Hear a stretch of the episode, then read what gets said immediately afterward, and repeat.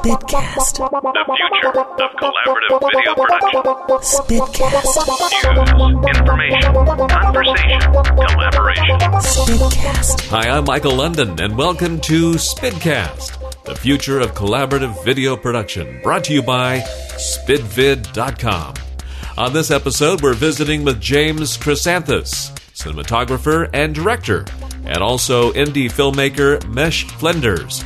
Twice nominated for Emmy Awards for cinematography, you've seen James's work on the miniseries The Reagans, the film Chicago, and breakthrough videos for NWA, Dr. Dre, and also Weird Al Smells Like Nirvana. Mesh Flinders credits include being the co creator of the massively successful web series Lonely Girl 15, which got him widespread media coverage from Time and Newsweek magazines to the Times of London and the New York Times to the NBC Nightly News, ABC's Nightline, The Tonight Show with Jay Leno, and The Daily Show. A wonderful Spidcast on tap today. Settle in, here we go. First up is James Chressanthis, ASC. James, welcome to Spidcast. Hey, hi, Michael. So, tell us a bit about yourself so people can get to know you, about uh, how you came to be an award nominated cinematographer. Well, I was uh, uh, grew up in kind of modest circumstances in Philadelphia, Pennsylvania. Um, the L train was my earliest memory. Uh, not a place uh, close to Hollywood, uh, and but I was always interested in photography, and my father and uh, mother encouraged me in that. And so I've been taking photographs since age 10. And then um, I started making films in college, and but very slowly, you know, moved toward movies. I studied fine arts, uh, black and white photography, and sculpture and drawing, and so had a very very strong fine arts education. And then at, at that point, I started making little films, and one thing led to another. But after it took me like a 10 year, you know, odyssey to finally uh, go to Hollywood. Wow. Well, take us, Reader's Digest style now, through those 10 years. I did sculpture and drawing, a very strong fine arts training. I actually did bronze casting, um, did a lot of life drawing, and did. I started doing multimedia installations, and I started, was shooting film and video uh, with those, and doing projection pieces, uh, stuff with dance and um, and uh, and performance.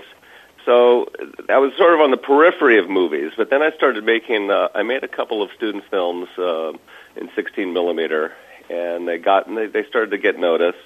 Uh, but even then, I, you know, to make a living, to work in the in, the, in Hollywood didn't seem like a possible to me. So uh, I made a documentary about a Greek mountain village, the life of a Greek mountain village, uh, from the end of winter to the summer wheat harvest. And that film got on PBS and um, I was in a festival in Houston, I think, and the the director Bill Richert, who did Winter Kills, was there, and he said, uh, "So, kid, you you directed the film, you shot the film, you edited the film, you mixed the sound, you cut the negative yourself, you promoted it and got it on PBS, uh, and you're teaching college in Michigan." He said, "Kid, you'll uh, uh, they pay to do that work out in Hollywood."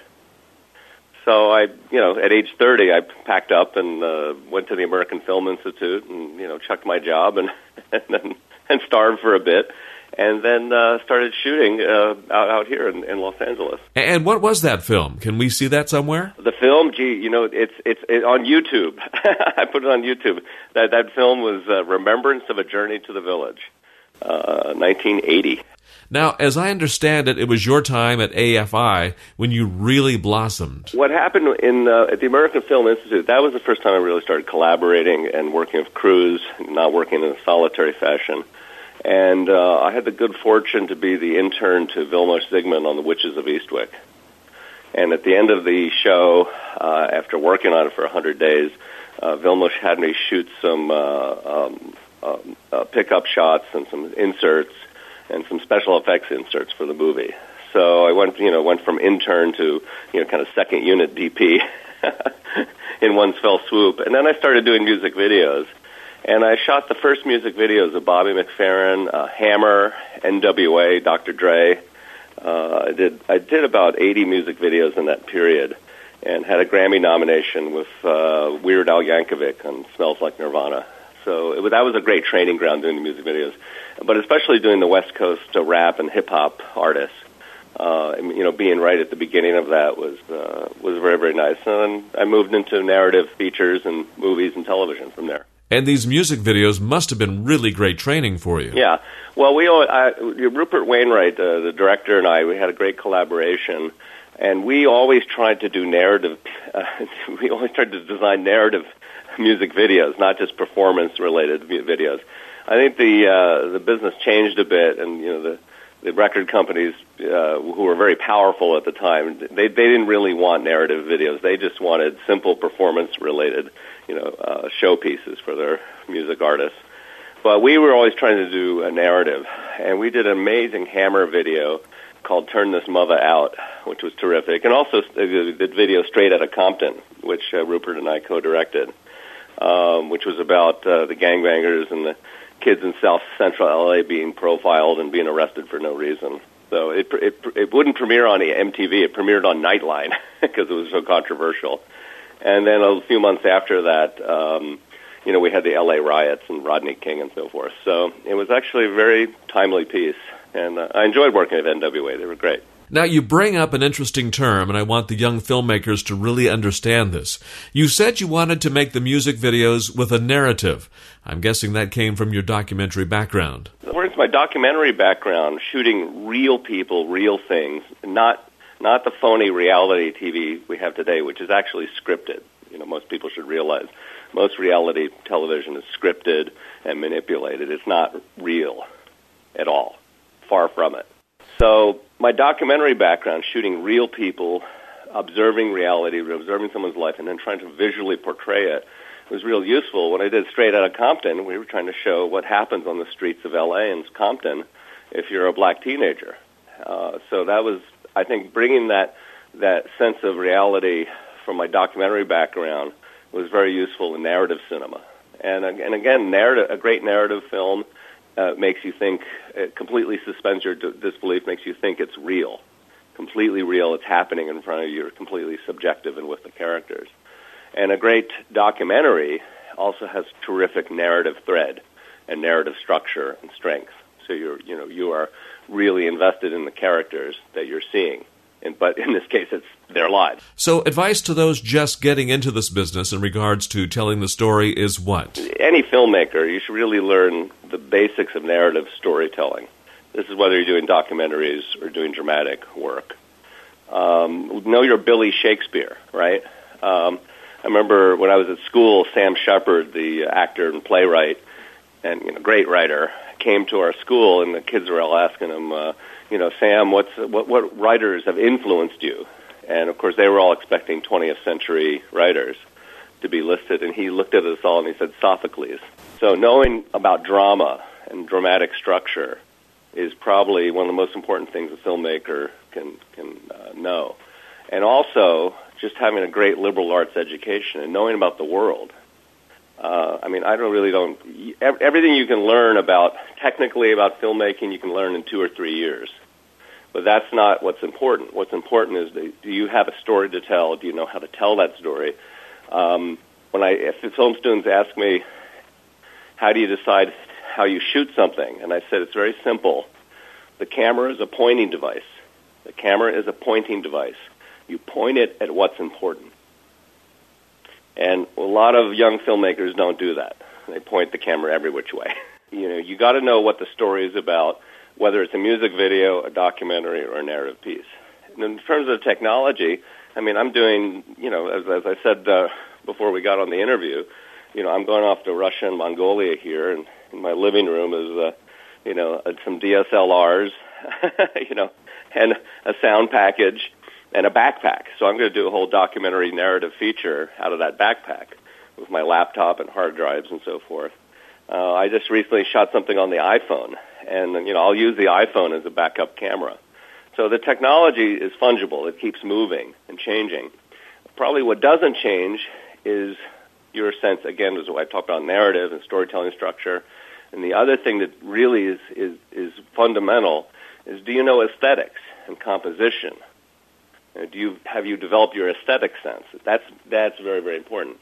Uh, a cinematographer should know, or a director, should know the history of art of all people of all times.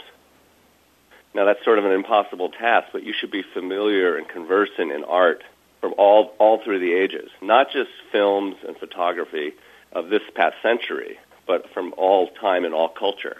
If you have that kind of knowledge, you're going to enrich the kind of movies you make. Now, uh, James, you touched a moment ago on emerging technologies and such. Give us your thoughts on collaborative venues like SpidVid. Well, I, I don't know. I think it's it's sort of uh, anything you need to know is out there, and I think it's it's what's what's valuable is if you know unless someone's listening now, they want to see MC Hammer's turn this mother out. They can go on YouTube and see four or five versions of it, you know, various levels of quality. I mean, I think the social media and just the internet in general is useful as an educational tool and as a, as a way of opening our eyes and seeing, you know, how other cultures work. The project I'm doing in Asia involves uh, film students in Russia and Mongolia, and they're making little two-minute films. Uh, and I'm asking them to limit their films to very, very short lengths. And we're con- we're uh, constructing a mosaic of images with the work they create. And I'm in turn doing training my cameras on them and doing a documentary about the making of these films and their view of the world. Uh, because the world's in a tough place right now. So that's what uh, my film is about. So the social media, I think, is very, very important. It's, it, I think all of this is still in flux, and it's, you know, it's still there's a lot of newness to it, and uh, you know, I, I think it's going to be interesting to see how it all settles out.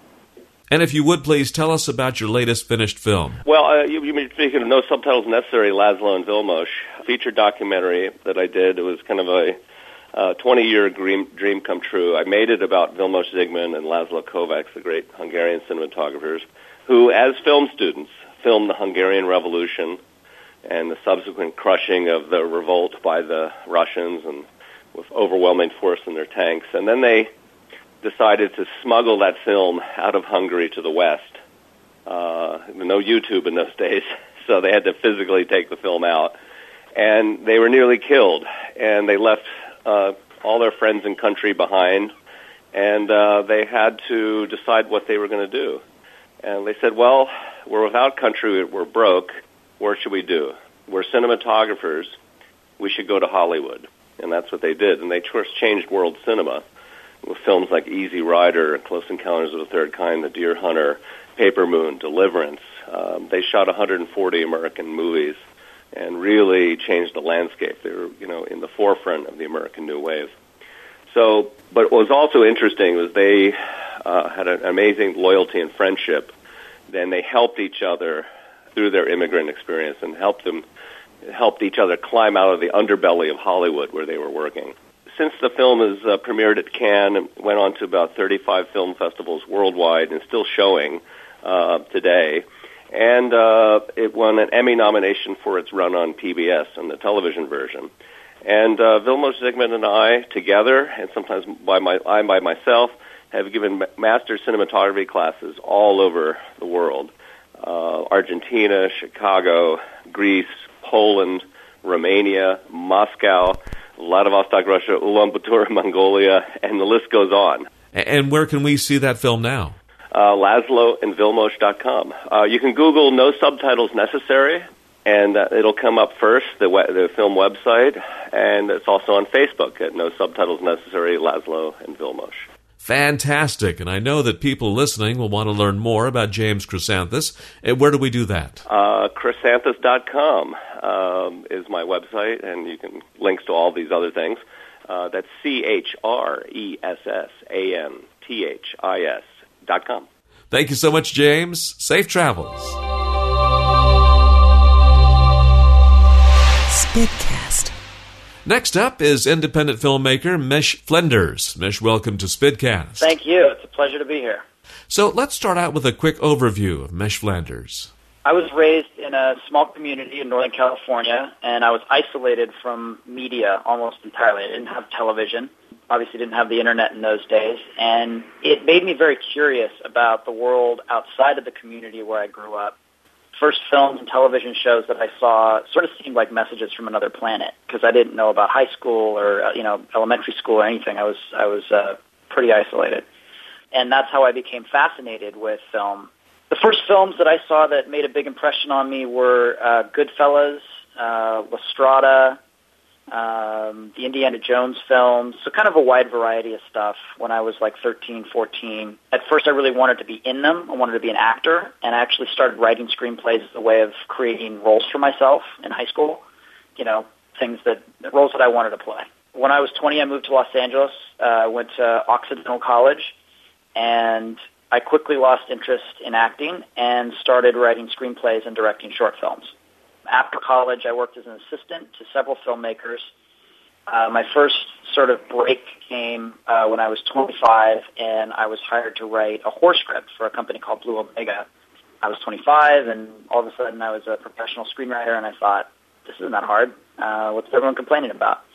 But then, of course, reality set in. The movie didn't get made, and pretty quickly I was um, not getting writing work. It was early 2006, and I was sort of struggling. Didn't really know what I was going to do next, and that's when I met Miles Beckett, who had this idea of uh, creating a fictional blogger on YouTube and sort of having him despair. And I also met Greg Goodfried and his wife Amanda Goodfried around this time, and together we created Lonely Girl 15.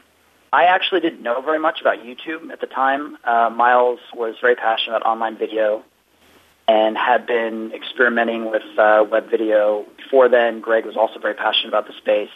What really excited me about the project was the chance to create this character that was that had to be totally real, that had to be completely believable. Um, I thought that was a really interesting challenge, and uh, to try to kind of uh, create a voice that was authentic enough that people would would really think this was a real person. Excellent. Now, take us back in time a bit and tell us about that very first thing you wrote that did go into production. The first thing that I was able to produce was not until college, and it was called In the Time of My Undoing. And I think you can actually find it online. If not, I'll put it up on my blog, um, so you know people listening to this can look at it. It was uh, it was a film I made at Occidental College, and it was extremely ambitious. It was around the time that American Beauty came out, and I was really inspired by that, and and so you'll see a lot of uh, similarities to to American Beauty. I was a big fan of that, um, and uh, you know, it was just a short film with uh, with actors that I cast from. I think I was a freshman, you know, and I I cast uh, actors in my class and and just went and, and shot it and, and I was pretty pleased with it. You know, it was it was on video. It was it was pretty you know early days of video, so not even like high def. I don't think but it was a fun project, and that was the first that was the first film I ever made. Now, if you would, Mesh, take us back to that time of you being the co-creator of the Smash web series Lonely Girl 15. Well, at the beginning, it was like being on a roller coaster. I was surprised by how quickly the show garnered an audience and uh, a real passionate following among its fans. After meeting Miles and Greg and, and, and, and writing, I think, you know, just a few episodes, we very quickly set out to cast it and and found uh, Jessica and Yusuf and and and shot these episodes and put them up. It was uh, June sixteenth, two thousand and six. I think was the first episode. You know, what was the most fun for me in those early days was being part of this really tight knit creative family. I mean, we did everything together. We were all working so hard on the shows. Uh, there was so much to do. We basically were working around the clock from dawn until late into the night every day and I think every young filmmaker should have that experience at least once in their life of going all in on something and then seeing it work, seeing it really catch on. After about three months of the show growing in popularity, um, fans writing back and forth to Lonely Girl every day, us posting videos probably three or four days a week there in the early stages, so really a very fast-paced production schedule. After about three months, we had a very difficult choice to make. So there was a lot of buzz in the press um, in those first three months of the show, and we were faced with a very difficult decision to make, which was we could have stayed sort of behind the curtain, but the pressure was mounting to come out and say that we were doing this and that it was not a real teenage girl. And that was a surreal experience. I thought everyone would hate us, and some people did. But for the most part, after we came out, which was almost exactly three months after the show had premiered, it was uh, September 14th, 2006, I believe. For the most part, people were just excited that we pulled it off and wanted to know what the experience was like. So, all that buzz and frenzy, what effect did it have on your career going forward? In terms of my career, um, to date, Lonely Girl is by far the project that I've had the most success with, and so it was it was very difficult to leave you know, we um, we worked together on the show uh, while I was there for for almost two years, and in that time we produced, uh, I believe, something like 250 episodes together. Um, and so you know, it was like a family, and it was and it was just a ton of work, really satisfying work. I think you know the most most satisfying thing for my career was that it, it was instant um, instant response to your work. You know, you're you're you're writing something, you're directing something, you're editing it all within about a week, and then it goes up, and the next thing you know, people are responding to it. They're talking about it, and it's part of this this longer, sort of bigger narrative, and that was incredibly satisfying. So um, you know, and, and then also just having all that press. I mean, I was I was able um, I was able to leave and and go do what I had uh, initially really wanted to do, which was to make films. And by the end of 2007, beginning of 2008, I was ready to do that. I was I was really burned out, and I wanted to try a different uh, a different medium. So I left and I took a long break from web video and I threw myself into film. Um, I made a short film and I traveled the world with it to, to many film festivals. And I tried for two and a half years to put together my first feature. But it was right after the economic collapse. And in hindsight, I was probably asking for too large of a budget. Um, and about a year ago, I finally let go of that project. It was one of the hardest things I've ever done, but it needed to be done, and it, it really led to where I'm at today. Well, and then that, of course, begs the question where are you today? What is going on? Well, I forced myself to take a really long, hard look. When I put this film down, you know, and decided I wasn't going to try to make it, you know, I'd been on it for, for almost, well, two and a half years at that point. I took a really long, hard look at, at where film is today and why it's so difficult to get specific kinds of work produced. Um, projects that don't rely on already existing fan bases like sequels or adaptations – you know, these are the kinds of films that I love, and it's very hard for these films to get made. It's hard for them to find audiences. Um, and I sort of came to the conclusion that, that in the 20th century, film was arguably the most powerful medium in the world. And it just isn't anymore. And that's very hard for filmmakers to accept. In the 90s, when a lot of us came of age, a lot of my generation came of age, film was what you talked about. It was the de facto water cooler conversation. You know, did you see this over the weekend? Did you see that? What did you think of it? Um, and that isn't the case anymore, and film's having a hard time adjusting from it. So the more that I talked with my colleagues and friends, the more I realized that I really needed to throw myself back into social media. And the more that I talked with my friends, I realized that, that this was where I needed to be, that the web video world was where the innovation was taking place, that it was where new models were being experimented with. Um, I think that social media gives you the power to find people with similar passions and interests and speak directly to them. You know, you don't you don't have to have these big marketing dollars. Going back to Lonely Girl, uh, we never had a billboard on Santa Monica Boulevard, uh, but we managed to get our work out to millions of people. So about a year ago, I started consulting on web series. Um, at first, it was honestly, you know, I was more of a student than a teacher because I was so behind. I had so much to learn. I'd been focusing exclusively on film for almost two years. Um, I owe a lot to friends like uh, Kathleen Grace and Wilson Cleveland, who are colleagues and real influencers in the space, and, and they've really helped me to see what's possible and help my help me find my passion for that space again. You know, the the web video space. And so in the last year, I've worked on a variety of web video projects for clients everywhere from American Express and AMC um, to About.com. I've worked for agencies like Digitas and Electric Artists, um, and I'm directing my first feature next year. But the the thing that's really exciting about my first feature is that it's it's it's actually grown out of social media, not the other way around. I think that the mistake I made with the feature that I was trying to put together um, about a year, year and a half ago, was that you know I created my dream project and then looked around and said, okay, how is this social? And this time I'm taking the opposite approach. I'm starting with social media and sort of building it up uh, from that. Um, in addition to that, I recently started a blog that covers uh, filmmakers who are using social media in like really interesting ways. Um, this is called socialfilm.com, and there's like a interview every week with a new filmmaker and new content every day. Namesh, a moment ago you mentioned that you never had a billboard on Sunset Boulevard. How does someone producing content for the web get noticed? Well, first and foremost, content creators you know, have to be aware that as more and more content moves online, they're competing for eyeballs with professionally produced shows. Um, and so you, you have less money, you have less resources, but audiences are not going to be distinguishing between your work and 30 Rock because they're going to be watching it on the same box. What we do have, what levels the playing field is our social networks. And I think that content creators like Felicia Day, Freddie Wong, um, justine, I, I think they've done a brilliant job of this on YouTube, of, of creating a large, engaged social following. And then, of course, on the independent film side, you've got people like Ryan Koo, Kevin Smith, Joe Swanberg, independent names that, that you know certainly aren't as well known as, as Felicia and, and Freddie, but they have a dedicated social following, a large social network, and they leverage that to give themselves freedom to produce what they want because they know that they don't need to go through Universal or Paramount um, to find their audience. That their audience is right there online, literally at their fingertips.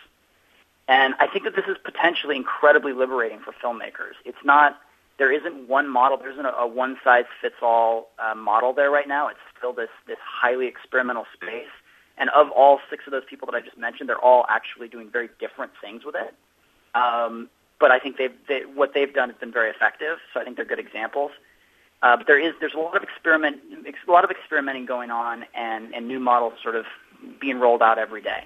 Wonderful advice. Young and new filmmakers have a lot that they can learn from you. Where do we find out more about Mesh Flinders? You can uh, go to my website, social-film.com. That's it for this show. Thanks for listening to Spidcast. We appreciate your time and attention. You can now join the conversation at spidvid.com or on our Spidvid blog. And you can join our collaborative filmmaking community at spidvid.com. Tune in next month for another entertaining and informative episode of Spidcast. Spidcast.